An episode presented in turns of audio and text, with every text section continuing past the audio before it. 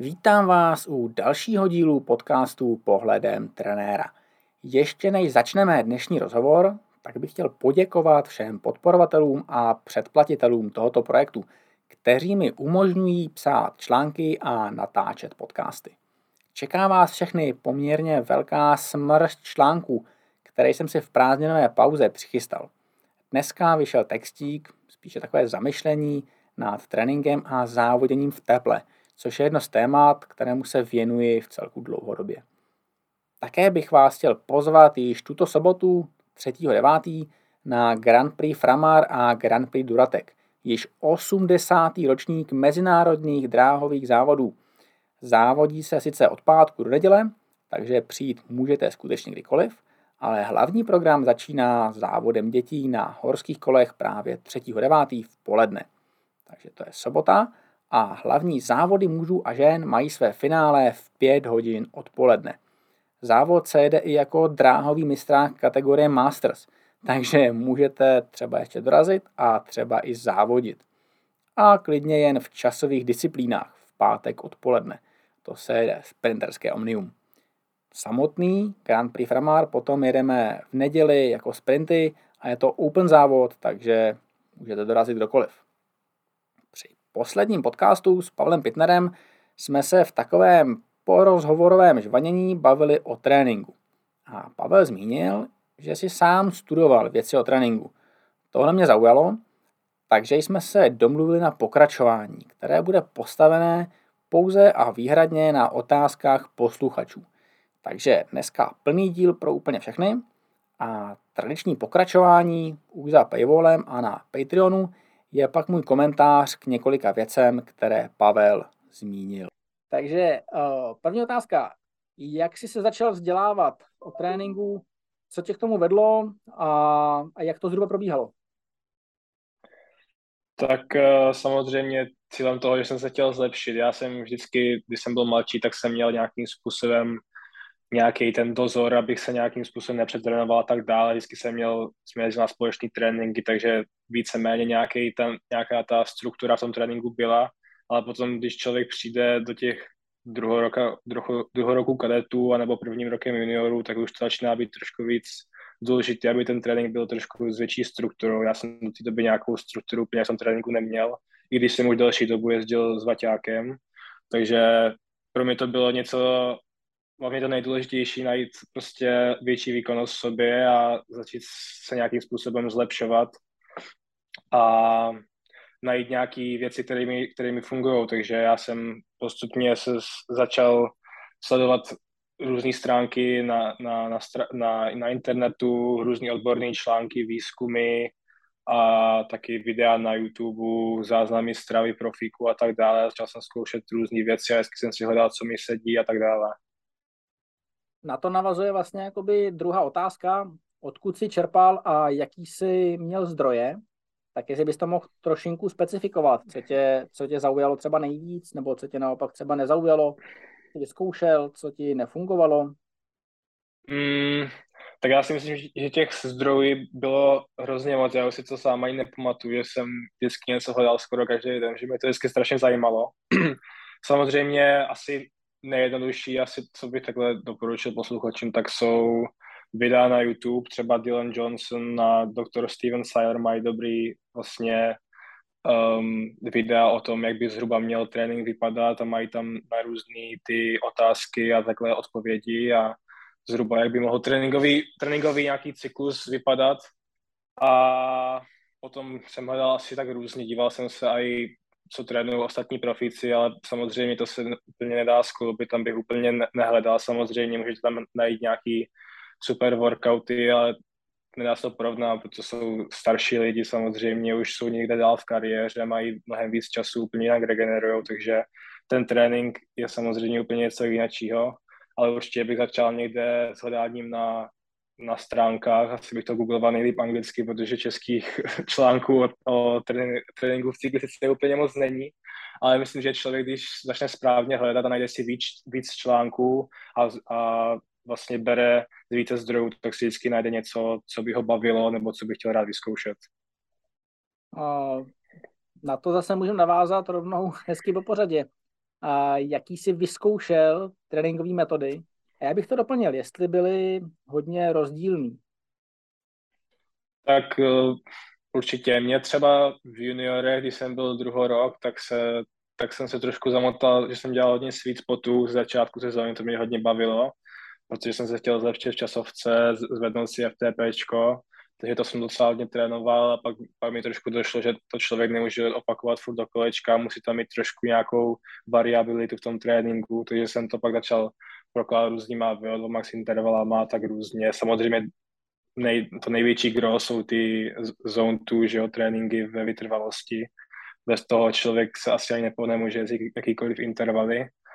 Ale pak, čím jsem byl pak starší, a už přešel i do těch mužů, samozřejmě, jak už mám trenéra z týmu, tak se to víc podobá tomu polarizačnímu tréninku, protože ty závody jsou taky samozřejmě trošku jináčí. V těch juniorech je to takový trošku, že člověk ostartuje a jde doraz od startu do cíle, má to dvě hodiny, takže to se to víc trošku podobá té časovce. Takže ten trénink je úplně jináčí. A teď těch mužích je to samozřejmě o tom, aby byl člověk adaptovaný na používání tuku, takže trénuje víceméně ne, nejezdí krokem, ale jezdí hodně vytrvalostí a pak se do toho dává hodně těch V2 max intervalů, protože to je přesně tam, kde se pak v závodě samozřejmě rozhoduje, takže ten trénink se hodně změnil, taky jsem zkoušel hodně věcí, 30 na 30 a takovýhle, ale si myslím, že každý člověk je trošku jiný, každý potřebuje nějaký jiný trénink a je to pak jenom o tom člověku, aby si našel z těch závodů, kde, kde mu co chybí, jestli, mu chybí, jestli potřebuje potrénovat víc na krátkodobých intervalech nebo dlouhodobých, pokud trénuje časovku, to si myslím, že člověk od člověka musí si to najít sám. Přemýšlel si takhle, takhle za mladá o nějakém jako dlouhodobějším uvažování, že ten vliv těch tréninků může být prostě se projevit až eh, pokud si začal na jaře sweet spoty na podzim až další rok a takovéhle věci, že to hrozně, hrozně máte hlavu, zejména jako mladším sportovcům. Stoprocentně, uh, tak ono v té sezóně není kam spěchat, pokud se člověk snaží mít nějaký vrchol sezóny, řekněme červen na mistráky a potom to směřuje někdy k mistrovství se tak nedává smysl, aby jezdil doraz v lednu nebo v únoru na soustřední na Malorce. Samozřejmě jenom na čas je to fajn, to trošku si tam dát trošku nějaký intervaly, ale víceméně potřeba to stavit takovou jako pyramidu a aby člověk se prostě nevyčerpal do půlky sezóny, je taky co je důležité na tréninku, tak je taky hodně odpočívat, takže mít to rozplánovaný tak, že řekněme, člověk trénuje nějaký 4-5 třídenních bloků a pak si dá jeden trošku odpočívací, aby samozřejmě to tělo nabralo nějakou sílu, aby měla i tu mentální sílu těch dalších tréninků, takže pokud člověk si chce plánovat tréninky, tak si to musí vymýšlet trošku dopředu, aby nemyslel jenom, a tak tohle, tenhle týden pojedu tohle, ale pokud plánuje v červnu být dobré, tak to musí mít trošku promyšlený. No. Jak si to, když se vrátím zpátky k těm uh, mladším kategoriím, takže ty jsi sezónu v, juniorech naplánoval právě takovou nějakou myšlenku jsi naplánoval podle, podle videa třeba od, od Sailera? I když to si říkal, že jsi... Uh, no víceméně ona ta z druhého, když jsem byl druhým rokem ta sezona byla trošku specifická tím covidem, že nebylo vůbec závodů. Takže já jsem to dělal tak, že jsem mým hlavním cílem bylo se zlepšovat nějakým způsobem výkonnostně, abych byl pak připravený na závody, ale abych nebyl samozřejmě pak úplně hotový. Takže to mělo nějakým způsobem, aby to mělo hlavu a patu, tak jsem vždycky trénoval, řekněme, nevím, 21 dní, nějak, nějak jsem to měl rozfázovaný do bloku, pak jsem měl jeden tři dny volno, třeba úplně od kola pak zase dále. Samozřejmě ty intervaly se měnily k tomu, jak když jsem byl závodům, ale, ale víceméně jsem to měl nějakým způsobem rozplánované, abych měl se pak ještě pak mohl zlepšovat k, k těm, k těm daným cílům sezóny. No. Mm-hmm. A jakým způsobem, tady další otázka je, jestli je důležitý mít wattmetr. Mm, samozřejmě si myslím, že trénink s wattmetrem je úplný gro. Záleží taky na věku, pokud je, řekněme, klukovi nebo holce 14, 15, tak si myslím, že je ještě fajn se prostě vozit a, a už, užívat si to a na, naučit to tělo, naučit se vlastně to tělo poslouchat, to, jak, to jakým způsobem jako jede. Ale potom si myslím, že v těch dalších kategoriích už to bez toho wattmetru nejde, protože pokud se člověk trénovat například podle srdečních jakože tepů, tak uh, ty tepy se ze dne na den hrozně mění podle toho, jak jsme unavení nebo čerství, takže to není vůbec přesný. Takže ten wattmetr v té cyklistice je prostě na, číslo jedna nástroj k tréninku, bych řekl, a bez toho to už nejde. Takže v eh, tvojí juniorské kategorii už si trénoval vlastně prakticky výhradně s wattmetrem, nebo respektive podle wattmetru? Mm, popravdě já jsem měl wattmetr na kole snad od prvého kadetu, ale nikdy jsem to nějakým způsobem, samozřejmě jsem analyzoval, když jsem měl nějaký úsek, nebo jsem díval, kolik jsem měl zhruba vatů průměr, ale takhle nikdy jsem to nebral úplně do nějakých intervalů a potom čím díl jsem na tom, s tím, tím byl, tak už jsem se s tím nějakým způsobem orientoval a v juniorech jsem víceméně trénoval jenom s wattmetrem, že jsem snad nebyl tepák, takže, takže jsem se orientoval podle vatů jakým způsobem jsi to třeba kalibroval uh, ve smyslu jako nějakých zátěžáků, měření a takovýchhle věcí? Čistě pocitově nebo nějaké až jako high level, řekněme, až potom k tomu jsou další otázky, jak hodně často, nebo jak často máš eh, zátěžáky teďkon, jako, jako vyloženě mm-hmm. hodně profík, v vozovkách hodně profík, tak eh, jak se to změnilo oproti právě dětem, kadeti, junioři? Tak v juniorech jsem to měl tak, že jsem před začátkem sezóny, než jsem vyjížděl na soustředí na Malorce, kde jsem najížděl nějaký ty hodiny, tak abych měl přesně nastavený tréninkový zóny zhruba, tak jsem um, byl na, vždycky na testových, na, na rampovém testu u Aleše Řehoře v Brně, se kterým jsem spolupracoval už dal, další roky, takže měl jsem vždycky přesný tréninkový zóny a od toho jsem se pak zhruba ospíchl a trénoval jsem podle toho nějakou dobu potom, když jsem se cítil, že už jsem se zlepšil, tak jsem si udělal třeba vlastně minutový test na nějakým kopci, abych zhruba věděl, kam jsem se posunul, jestli, jestli, tam, jestli tam nějaký posun. A od té doby zbytek sezóny už jsem trénoval podle toho, protože pokud už člověk má nějaký, nějaký fitness v té části roku, řekněme v tom, v tom květnu, v dubnu, tak už se to zase tak moc nemění. Teďka už je to trošku něco jiného, kdy máme laktátový testy na začátku roku, během roku, a teďka nedávno jsem měl další laktátový testy, aby se upravili přesně ty tréninkové zóny, protože je to přesně, trošku přesnější, ale víceméně a i když člověk není ne, ne na ten rampový test, tak se podle toho 20 minutového testu dají docela dobře rozházet, rozhodit ty tréninkové zóny. Mm-hmm. Uh, čistě teď bych se zeptal teda dál, uh, jaký testy máš teď za sebou, jakým způsobem? Uh, dělali jsme field test na, na kopci, což znamená, že trenér stál nahoře s měřičem laktátu a člověk, nebo já jezdím nahoru a dolů a postupně zvýšuje vatáž a podle toho se podle toho se nastaví tréninkové zóny, podle toho, jaký jsem měl laktát na určitý, určité vatáži.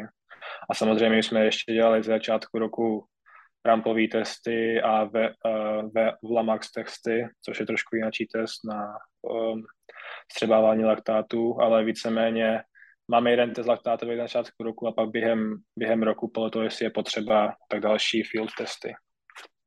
Teď v tom kopci, jak dlouho jste měli úseky čistě uh, teď ten field test? Uh, field test jsme jezdili 6 minut, 7 minut, něco takového dlens, jako jsem si jistý, 6 minut. Mm-hmm. Tady čistě pro posluchače bych pak doplnil, s Evženem Raševem jsme se bavili právě o tom, že ty vlastně kratší testy uh, nemají moc velký význam, že ty uh, nastavení zón a těchto věcí je potřeba právě, právě nastavovat to podle delších úseků, což se tolik jakoby nedělá, zejména u nás. A, a jak vidět, jinak všude se to samozřejmě dělá, dělá no. A, takže to je podcast s Evženem Raševem, kdo neslyšel, tak bych doporučil poslechnout. Um, dobře, pojďme k dalším otázkám. Uh, jak myslíš, to už jsou pak tady takový konceptuálnější trošinku otázky, uh, jak se liší trénink mládeže v cizině od tréninku u nás a potažmo, jak se liší trénink elitních sportovců v cizině a, a u nás? Hmm. Hmm, popravdě, když jsme se o tom bavili třeba s klukama v, v týmu, jakým způsobem trénovali v žákách nebo v kadetech dál, tak to hodně bylo rozdílný od člověka, protože ne, nemyslím si, že je úplný rozdíl třeba státový, že hodně záleží, jaký, jaký ten člověk dělal sport předtím, nebo jaký jsou rodiče, nebo jaký ho měl trenéra. Si myslím, že tam není úplně velký rozdíl v tom, jestli je kluk z Norska nebo z Holandska. Samozřejmě třeba v Holandsku jezdí, jezdí víc závodů, mají víc společných tréninků a uh, třeba, co jsem se bavil s, s klukem z Finska od nás týmu, tak dělal do nějakých 15-16 hokej a pak až přešel plně na kolo, takže si myslím, že to záleží hodně od člověka na člověka, než úplně na státy. Mm-hmm. A myslíš, že to je stejný u dětí i, i u dospělých, jako na stejný jako výkonnostní úrovni? Ne, samozřejmě to, že seš uh, pro tury, jasný, že máš jako lepší zázemí, než, uh, než když nejseš, ale jakoby koncept závodníků nebo závodů a všech věcí okolo? Mm, myslím si, že určitě, že v některých těch zemích, které jsou víc královní cyklistiky, tak ta celková výkonnost závodníků je třeba vyšší, řekněme Velká Británie nebo tady tyhle ty státy nebo Dánsko. A s tím i stoupá ta um, vlastně ta, ty vědomosti těch různých závodníků, protože pokud se chce zlepšit, tak potřebujete mít větší vědomost o tréninku a tak dále a je to pak více více profesionální, pokud se třeba podíváme a porovnáme naší sovkářskou uh, kulturu a kulturu v Dánsku nebo ve Velké Británii, tak tam vidíme obrovský rozdíl tím, že tam jezdí víc časovek a tak dále. Samozřejmě je to, je to, roz, je to rozdílný, podle mě každý stát je trošku nějakým způsobem posunutý jinak a pak to taky vidíte na těch závodníkách. Ono k tomu navazuje potom druhá otázka, kdy, kdy se ptá jeden eh, mladý závodník, kdy je nejlepší, od, nebo kdy je dobrý odejít do ciziny, respektive jestli je nutný odejít do ciziny a jestli mm-hmm. potenciálně klidně kadeti, junioři, junioři prvou, junioři druhou, až eh, do 23, potenciálně až třeba ve 22 po skončení nějaké části školy a takovéhle věci. No, tak jo. to konceptuálně. Já si myslím, že teďka ne, že by byl trend, ale vidím, že víc kluků se snaží odejít v juniorech třeba do Itálie závodit, To si myslím, že je fajn, ale samozřejmě pro mě vždycky byla ještě na prvním místě, pokud jsem byl na střední škole, tak škola a úplně nevím, jak bych to dokázal kombinovat s tím, že bych bydlel v Itálii, To si myslím, že je jeden velký bod, na který by se měli ti mladí závodníci ještě soustředit, prostě dodělat školu a soustředit se taky na to, protože pokud se stane nějaký zranění nebo něco, tak dobrý, tak nemůžu dělat cyklistiku a nemám střední školu a jsem v Prčících prostě. Prostě to je jeden hlavní bod. Já si myslím, že hlavně u nás teďka v té české cyklistice a těch juniorech je docela velká, velká konkurence že ty kvality těch závodů jsou prostě vysoký, že si myslím, že obejdou bez toho, aby závodili v Itálii ty větší závody. A samozřejmě, když pak mají dobrou výkonnost, tak se dokážou dostat i na ty Nations Cupy a tam víceméně závodí se všema závodníkama světa. A takže si myslím, že v těch juniorech je to ještě furt možný objezdit v Česku. A pak samozřejmě záleží do těch 23, tak když člověku daří v juniore, tak si ho všimnou, protože dneska ti scouti mají oči všude. A, a pokud ne, tak záleží na té, na té výkonnosti. Pokud, pokud, dokáže, pokud dokáže brát dobrý, nebo jak bych to shrnul, pokud dokážou být pro něho dobrý český závody a dokáže z toho brát hodně, tak, tak proč ne, ale samozřejmě pokud se dokáže dostat občas třeba na závody do Holandska, jak jezdí třeba Sparta nebo takhle, tak je to úplně super, protože to jsou jináčí závody. To samé i v těch juniorech, pokud samozřejmě pokud ten kluk bydlí někde v Česku, tak je občas fajn si zajet někam do Německa nebo do Itálie na víkend na závod, aby se na to podíval, nebo do Holandska to vyzkoušet, to je úplně super a je jakože dobrý zážitek a zkušenost, ale víceméně si myslím, že to je pořád z toho Česka. V těch třech je to pak něco jiného, tam se láme chleba pokud máš výkonnost, tak se dostane ven a pokud ne, tak musí dál trénovat a, a čekat na to, jak se mu to, když se mu to povede. No. To je takový, taková těžší otázka, no, ale úplně na to nevidím nějakou čistou odpověď. Jasně, dostane se ven. Jak eh, je tady spousta jakoby, otázek, které se točí právě kolem eh, tohohle toho jednoho tématu. Eh, vlastně kdy a jak se dostat ven. Ty jsi říkal, že skauti mají oči všude. do jaký míry se můžeš tlačit do nějakého týmu, nebo do jaký míry myslíš, že si tě lidi, lidi skauti si tě všimnou, uh, jestli je důležité dostat se do dobrýho týmu, nebo aspoň někam?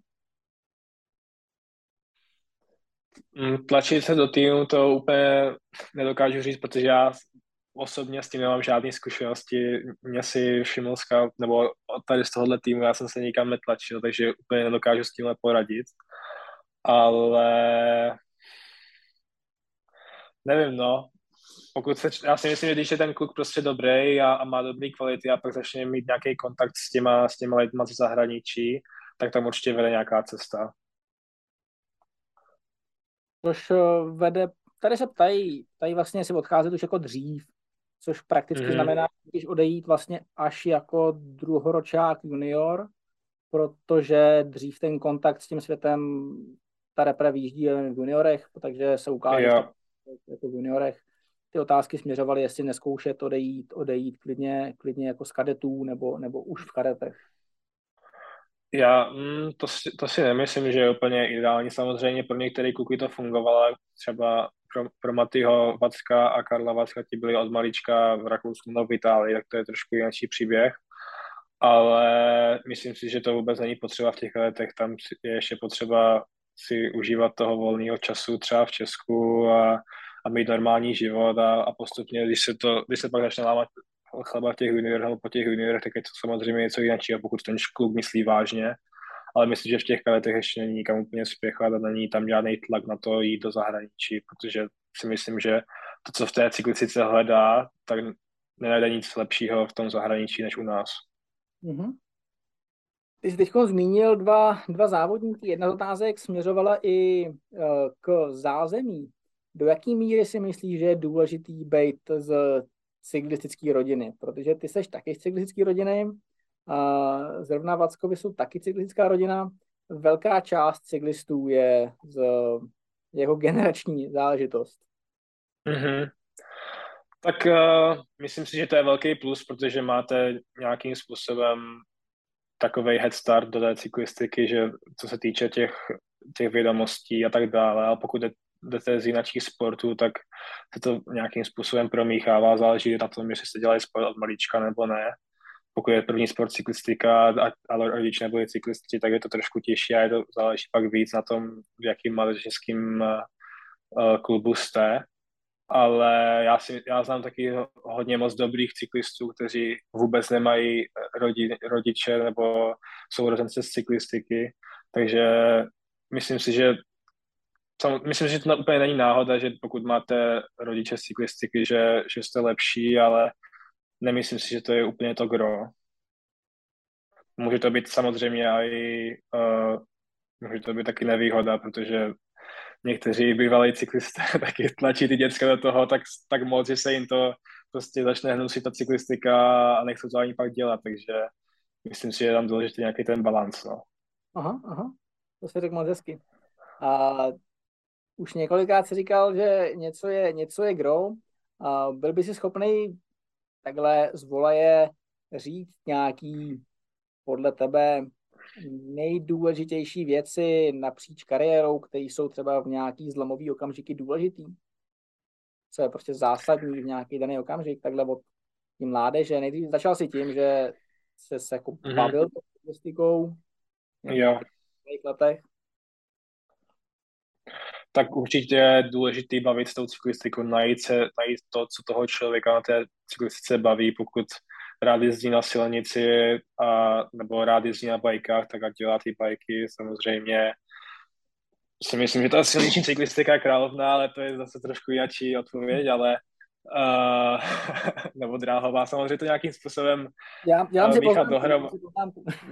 jo, ale ne, já si myslím, že uh, tak kdybych to nějakým způsobem zhrnul, tak samozřejmě za prvé mít radost té cyklistiky a ježdění na kole, užívat si to, za druhé poslouchat svoje tělo, pokud cítíme, že třeba ten trénink je moc nebo závodu, tak se od toho dá vždycky radši odpočívat, než aby se člověk přetrhl. A třeba, třeba příklad, já tady mám v týmu uh, kamaráda, to, to, Tobias Lund, se jmenuje Dan, je tady v, v development týmu a to je kluk, který který ho cyklistika přestala bavit, když byl prvou junior, vyhrával závody na světové úrovni, vykašlal se na to po zbytek roku a pak vlastně zjistil, že ta cyklistika je to, co má hrozně rád, takže se tomu vrátil a postupně od těch druhých juniorů se pak dostal sem, takže člověk si myslím, že si vždycky najde to, co, co ho v tom baví a pokud ho to fakt baví, tak u toho zůstane a uvědomí si to nějakým způsobem.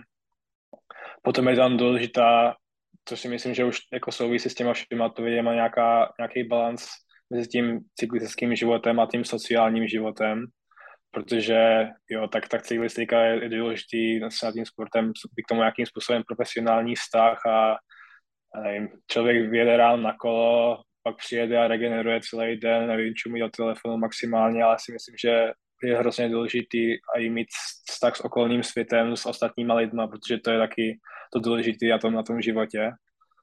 Mít, mít kolem sebe hodně, hodně přátel, s kterými třeba vyjet na kolo, nebo já nevím, jdeme na pivo já, když plácnu to, tohle. Ale jinak je, je důležité mít prostě zdravý vztah tou cyklistikou a pokud to pak všechno klape dohromady a člověk je zdravý, tak si ne, ne, ne, nevidím důvod, proč by to nemělo jít. Uh-huh. Uh, jak dlouho měl Tobias pauzu teda? Uf, já jsem se s ním o tom bavil, on mi říkal, že jezdil v juniorech celý uh, jako prvoročák do srpna. V srpnu přestal jezdit na kole a snad až do dalšího, až přes celou zimu nejezdil vůbec. Pak ho to začalo štvat, že prostě nemá tu cyklistiku, takže z začátku roku zase začal, začal jezdit na kole ve svém klubu a od druhého juniora se trénoval, takže to bylo spíš jako, že ke konci sezóny a přes, přes mm. off-season, ale, ale bylo to pár měsíců určitě, kdy prostě si řekl, dobrý, nebaví mě cyklistika a pak si pak uvědomil, že to je vlastně to, co ho baví, takže mm. to si myslím, že taky je důležité, protože hodně těch kluků mají ty tendence k tomu, že si říkají, ty jo, jako jo, baví mě to závodit, vyhrávat třeba, ale dokážu si uvědomit, jaký to je bez té cyklistiky. To si člověk asi uvědomí vždycky, když má po sezóně ten měsíc volno, že, že, že, se fakt jako těší na to kolo. Takže si myslím, že v tom, v tom on má zase třeba krok napřed oproti těm ostatním klukům, že ví, jaký to je bez toho kola a prostě teď je cílevědomý, protože ví, že to, je, to kolo je to, co chce právě dělat. Uh-huh. Uh, zmínil jsi disciplíny. A teď nemyslím, protože já znám, čím si, jako si prošel si ty, ale mm-hmm. má jakoby hodně disciplín, nedají se vlastně prakticky stihnout nejspíš jako všechny, od, ne. od bajky, po dráhu, po silnici. Uh, myslíš si, že nějaká jako optimální sekvence nebo něco ideálního uh, na kombinaci, nebo se věnovat jenom jednomu, mm-hmm. kdy se specializovat? Tato ta problematika je taky poměrně, poměrně pestrá. Jo, já si myslím, že v těch, nebo můj, můj názor je, že v těch mladších kategoriích to je kombinovat docela jednoduše, protože to není ještě tak specifický, takže se dá jezdit přes hlavní sezónu, silnice a klidně dráha nebo bajky, podle toho, co člověka baví víc. A potom klidně se dá přejít na, na, ten, na cyklokros na konci silniční sezóny a závodit tak dlouho, jak, jak, jak to půjde, pokud není úplná zima a pak už se nedá třeba trénovat, tak jsem to dělal já, že jsem vždycky v těch letech závodil na silnici, pak jsem rovnou skočil do, do terénu na, na cyklokros a skončil jsem někdy v začátku prosince, když byl mistrák a pak jsem měl úplný volno a dělal jsem jinačí věci, samozřejmě volno od kola, nějaký, nějaký zimní sporty a pak zpátky na silnici. Pak už, když jsem byl v juniorech, tak jsem jezdil jenom tu silnici a soustředil jsem se na to, už jsem nejezdil vůbec ani dráhu, což možná toho trošku lituju, protože si myslím, že, že by se mi tam mohlo docela dařit, ale to už teďka nezměním samozřejmě, ale je, je potřeba si najít to, co toho člověka baví. Když mě vždycky bavily hrozně cyklokrosy oproti té dráze, protože mě baví jezdit v, v terénu ta technika, takže pro mě to vždycky bylo ten, ten, ten ideální, ta rotace, prostě silnice cyklokros a předtím to ještě byla ta dráha do toho teda, ale myslím si, že záleží taky č- člověk od člověka, no. No jasně, jak jako ty by si Somote byl jako určitě výborný, výborný dráhař. Uh, od no. tebe se přetahovaly všechny, všechny, uh, všechny té prezentace od, uh, ve všech disciplínách. No, tak jasně, každýho, každýho potom, potom baví, baví něco. Dobře, já tu mám potom, ještě jsem přeskočil tady otázku uh, nějakých těch konkrétních intervalů, ale to si tam uh, hodně, hodně zmínil. Uh, je tady otázka na jako oblíbený interval, jestli, jestli máš nějaké jako oblíbený úseky, oblíbený nějaký typ tréninku, který máš vyloženě, vyloženě jako rád. No, Popravdě, teďka poslední dobou všechny intervaly, když už jezdím nějaký, tak je to tak hrozně těžký občas, že, že se mi ani, že si asi nemůžu úplně nějaký oblíbit. Ale teď asi nejoblíbenější, co, bych, co jsem jezdil. Asi ty, třeba ty tři minutový úseky mě docela baví, když to je jakože na sustain power prostě, řekněme, 6x3 minuty se 7 minutama mezi, něco takového, to mě docela baví. Teďka dneska jsem třeba jezdil 30 na 30, to mě jaký docela baví. 15 na 15 to úplně nesnáším, 40 na 20 je docela fajn, takže si myslím, že každý člověk si najde něco jiného. Baví mě trénovat sprinty, třeba super, když máte někoho, nějakého parťáka k sobě, jezdíte proti sobě sprint, to je úplně super. Taková nějaká, nějaký, nějaký souboje, ale že by tady byl nějaký úplně interval, který mě úplně, když vidím na tréninkovém programu, že bych se těšil na trénink, že, že to jsou moje nejoblíbenější intervaly, tak to asi, asi úplně ne, no. Mám rád třeba dlouhý tréninky, jakože ve vytrvalosti, když se můžu, když mám delší trénink do pohody a můžu si zajet někam, jestli mi to líbí, tak to, to mi baví. Ale jako z intervalu je, je to asi tak těžký nějaký vytknout. Dobře, super. Uh, hele, já vždycky ještě dávám naposled, uh, naposled nějakou otázku taková, taková klasická. Uh, co by si se sebou vzal na opuštěný ostrov, kdyby si tam byl? A mohl si vzít jednu věc? Uh, foťák. Foťák. mm. tak dobrý. Baví tě focení? Jo, tak já, kdyby tam byly nějaký hezký místo, tak si je vyfotím a pak se na ty fotky můžu dívat, takže asi, asi foťák, no, někdy nám napadlo. Samozřejmě nějaký jídlo, abych, mohl, abych přežil, to je logicky ale záleží opuštěný, prost, opuštěný ostrov, no, jestli tam je něco na, na, na jídlo a na pití, tak jsem asi v pohodě, to už nepotřebuju. Ale je tam je hezky třeba. Dobře, dobře. Uh, hele, já ti moc děkuju za, za pokračování podcastu o tréninku. Uh, myslím si, že zkusím takhle v rychlosti vyspovídat možná víc, víc takhle sportovců o tom, uh, jak trénovali, uh, jak se k tomu dostali. Možná, že to bude, bude zajímavější. Posluchače bych poprosil o zpětnou vazbu. Snažil jsem se vyjmenovat všechny otázky, vlastně výjimečně jsem použil všechny, všechny posluchačů. Takže doufám, že, že to splní, splní přání těch, co se ptali. A ten, kdo se nezeptal, tak myslím si, že se určitě můžete Pavla kdekoliv zeptat na českých závodech. Kdy se ukážeš u nás zase někdy? Pojedeš nějaký závody u nás? Já si, mm, Letos už asi ne, letos no. ne, ale příští rok asi mistráky, tak no. ale já možná bych se zajel podívat, brácha závodí český pohár, tak se přijde třeba podívat, no. ale jak, že bych závodil sám, tak to asi ne. Jasně, jasně, jasně. No, na bráchu jsme taky samozřejmě zvědaví, tak jako uh, jméno evidentně uh, uvidíme, jak bude navazovat. to je vždycky těžké. Jo, je, ši, ši, je šikovnej, baví ho to, takže, takže to je důležitý je to těžký se porovnávat se sourozencema. Dobrý, hele, no, já ti... to jo.